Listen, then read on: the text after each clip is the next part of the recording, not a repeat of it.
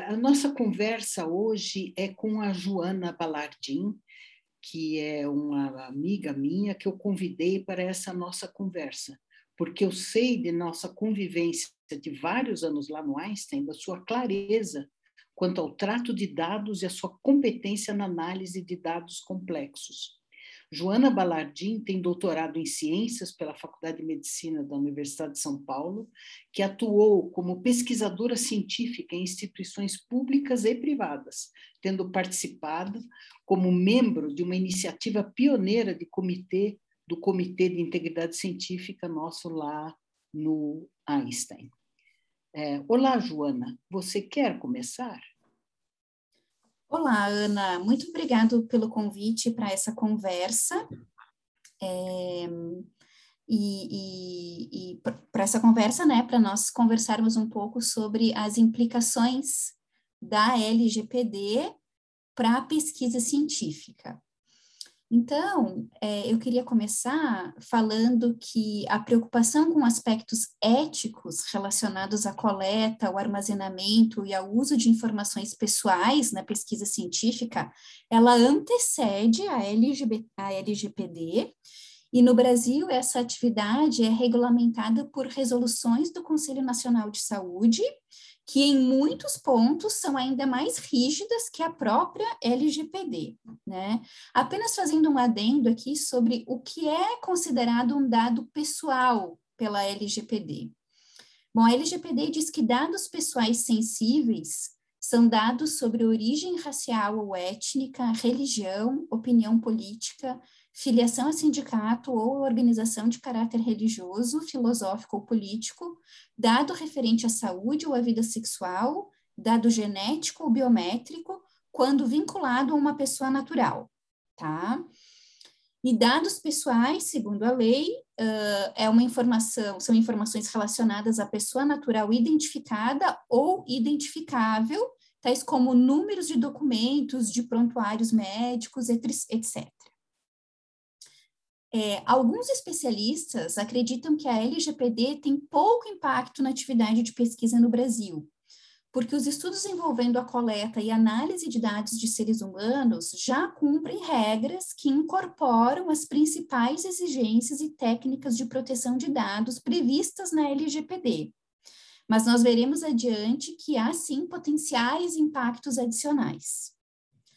Por exemplo, um dos principais pontos da LGPD eh, refere-se à necessidade de consentimento do titular dos dados, né, para coleta e tratamento uh, dessas informações. A lei também estabelece que a qualquer momento o indivíduo pode revogar seu, seu consentimento, bem como solicitar o bloqueio de suas informações ou mesmo sua exclusão total ou parcial dos repositórios em que esses dados estão armazenados. Da mesma forma, a gestão dessas informações deve ser feita com base nos objetivos da pesquisa, previ, previamente informados aos voluntários que participam dos estudos. É, a, todos esses pontos é, já são contemplados no termo de consentimento livre e esclarecido, conforme determinação do Conselho Nacional de Saúde. E, além disso, o TCLE também garante a preservação da confidencialidade das informações pessoais do participantes, dos participantes, de acordo com o que agora é estipulado pela LGPD. Pois é, Joana, é, parece que a gente já deu conta de tudo, mas, assim, na minha experiência, a gente vê que nem sempre manter a confidencialidade das informações pessoais é trivial, especialmente em certos tipos de dados, não é mesmo? Sim, Ana. É, os pesquisadores precisam usar hoje duas técnicas para garantir a privacidade dos dados dos voluntários nas, nas pesquisas. Uma delas é a anonimização, por meio da qual são excluídas informações que possam levar à identificação do titular dos dados. E a outra técnica é a desidentificação, ou também conhecida como pseudo-anonimização. E nesses casos, uh, são desvinculados os dados principais das informações que permitem a identificação do sujeito da pesquisa, como, por exemplo, nome, data de nascimento, cor. Essas informações elas não são excluídas, mas elas são mantidas é, sob posse do coordenador do estudo.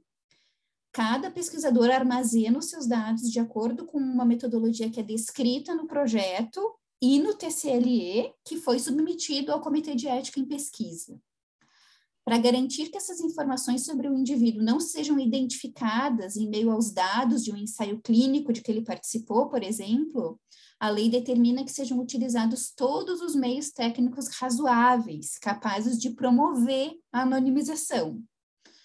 Mas um exemplo que foge do comum em termos de anonimização e que mostra o quão complexo esse processo pode ser são é, as pesquisas que envolvem a utilização de radiografias ou exames de imagem, como, por exemplo, uma ressonância magnética de crânio, nas quais são armazenadas informações faciais dos indivíduos, que facilmente podem levar à identificação do mesmo. Uh, nesse caso, devem ser utilizadas técnicas de remoção das estruturas da face, claro, com o mínimo de prejuízo possível aos, de, aos demais tecidos da imagem, né, para garantir, que a, garantir a preservação dessa, da identidade do participante. Mas é muito importante considerar que mesmo estes processos elaborados de anonimização podem não ser completamente capazes de excluir as informações que, de alguma forma, no futuro, ainda podem ser usadas para identificar o indivíduo. Então, é muito importante, como a lei mesmo fala, né, tentar utilizar todos os meios razoáveis possíveis para anonimizar os dados. Pois é, Joana. Então, parece a pesquisa científica está alinhada com a LGPD em relação à obtenção de consentimento do titular dos dados e a confidencialidade do mesmo. Uh, mas eu tenho certeza que existem outros pontos de atenção, inclusive uh, porque as pessoas não estão acostumadas a pensar nessas questões em termos da LGPD. Isto vale tanto para o pesquisador como para o objeto do seu estudo, do seu ensaio clínico, no caso, o paciente e os seus familiares.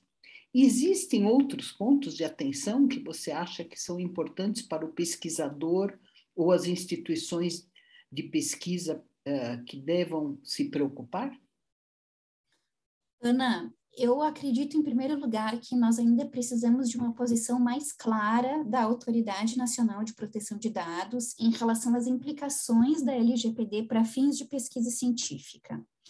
O artigo 4 da LGPD, ele fala que a lei não se aplica para fins exclusivamente acadêmicos, ao mesmo tempo que os artigos 7 e 11 da lei, que tratam sobre as hipóteses de, trata de tratamento, trazem uma hipótese específica para a realização de estudos por órgão de pesquisa, garantida sempre que possível a anonimização dos dados pessoais. Então, vamos aguardar por direções da NPD sobre como a gente deve interpretar esse texto, que ainda é, deixa muitas questões em aberto, tá? Mas um ponto importante que eu gostaria de levantar é que a proteção de dados ela vai muito além do consentimento e da anonimização. A nova lei traz, uns, traz os conceitos de agentes de tratamento, por exemplo, e isso impõe a necessidade de se, de, de se definir papéis, de se definir quem são os atores e suas responsabilidades como controlador e operador dos dados, por exemplo. Na pesquisa científica, o papel do coordenador do estudo, daquele que responde pelo projeto no CEP, ele já é bem estabelecido.